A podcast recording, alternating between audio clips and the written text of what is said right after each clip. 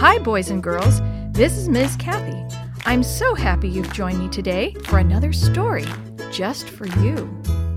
Strike One by Lori Tripp Peckham. Before seventh grade, I was scared of two things, snakes and nosebleeds. I could get a nosebleed at the drop of a Kleenex. If the wind changed, I'd lose blood, and small children would run from me screaming. It wasn't a pretty sight. By the end of seventh grade, I'd added two more fears to my list, banquets and baseballs. You see, we had our first banquet in March that year. A guy named Joe asked me to go with him. But I found out that was all he was asking, to go with him. Once we arrived at the banquet, he ran to sit with another girl. I ended up eating with Missus Crandall, the school cook. At least she gave me a second dessert. Now, about baseballs. I didn't even know I was scared of them until girls' P E that spring. Suddenly, I was standing in the field, watching the sky. A baseball was dropping on me. All I had to protect myself from this missile was a thin slab of leather on my hand. And I'm smart enough to know that a piece of leather isn't going to break the blow of a hardball coming at you fifty miles an hour. What's worse, the other kids weren't even concerned about my danger. Instead of telling me to run for my life, they yelled at me to catch it. I ducked forward, covered my head with my hands, and waited for the impact.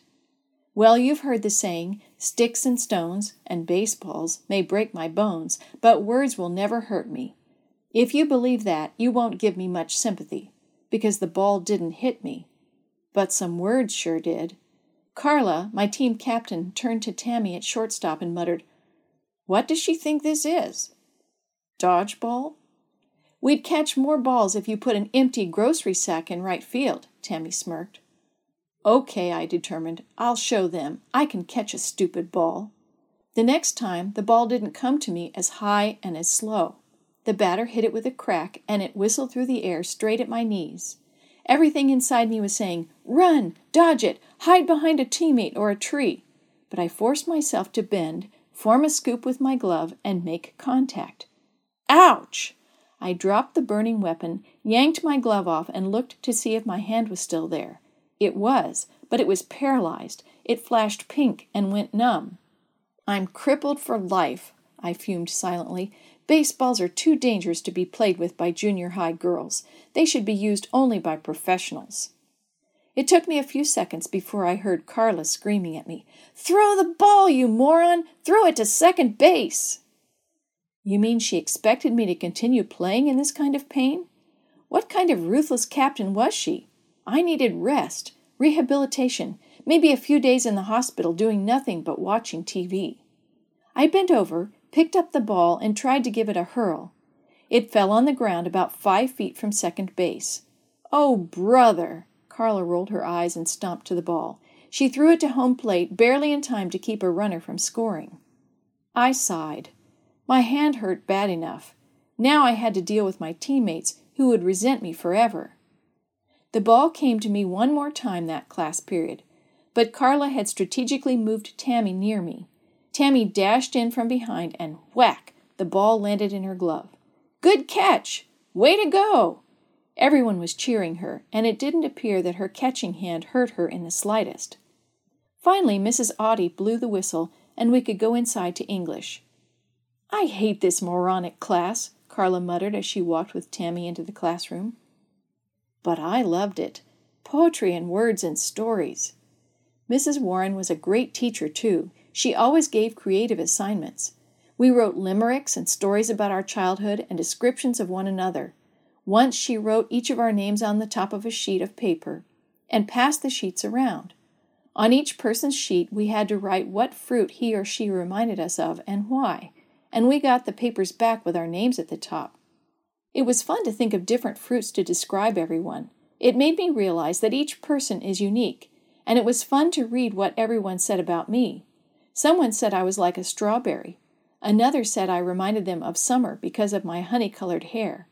Someone else wrote I was like a banana, dependable and with good backbone. And someone even said I was like a papaya, exotic. It looked like a guy's handwriting, too. Today, Missus Warren asked us, "Have any of you ever wanted to get published?" Howard and I raised our hands. So did Sherry and Aaron. Over the next few weeks, we're going to write poems. The Palo Alto Times has announced that it will print the best Thanksgiving poems from area schools. I'm going to send in your poems, and I'd also like all of you to write something for Guide magazine. I looked around excitedly. Published in a real newspaper and magazine? Did I have a chance? Over the next few weeks, I worked and worked on my poems. I thought real hard to find the perfect words to rhyme with roar, tall, and green, and finally I turned in my poems to Missus Warren. Then came the wait. After five more miserable days of P E and twenty-seven more dropped balls, Missus Warren stood before the class with a wide grin. Two students in this class are going to be published in the Palo Alto Times. Isn't that great? Now I want everyone to give a big round of applause for Howard and Lori. Some of my friends smiled and gave the high sign, but I heard Carla mumble, "Teachers' pets. Who wants to be a dumb poet anyway?" Then a few weeks later, Missus Warren asked me to stay after class. "I have a letter here addressed to you. It's from Guide."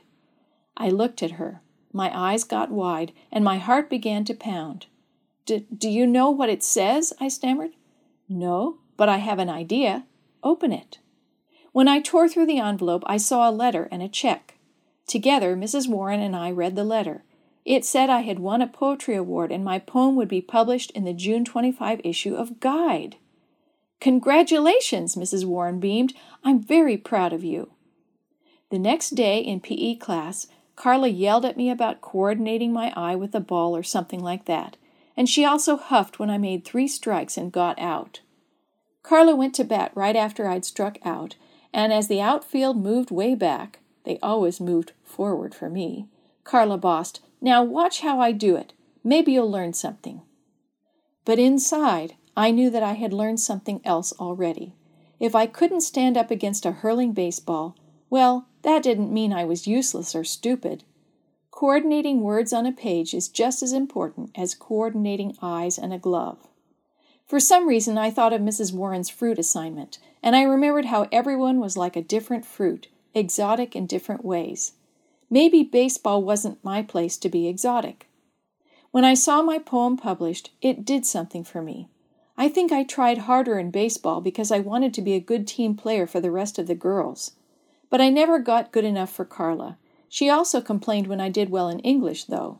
So I decided maybe I couldn't please her. I'd just have to remember that God loved me just like I was. And one more thing. The next year I went to the eighth grade banquet with the guy who'd called me an exotic papaya. And that was the end of my fear of banquets. My nosebleeds went away, too. Now if I could just do something about snakes.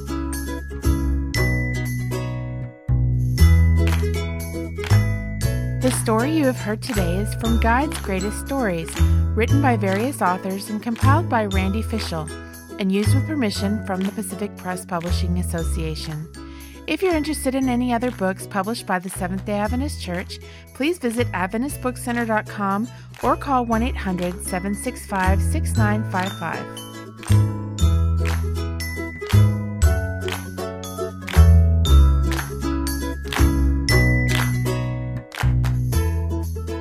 This podcast is a production of the Carolina Conference of the Seventh-day Adventist Church.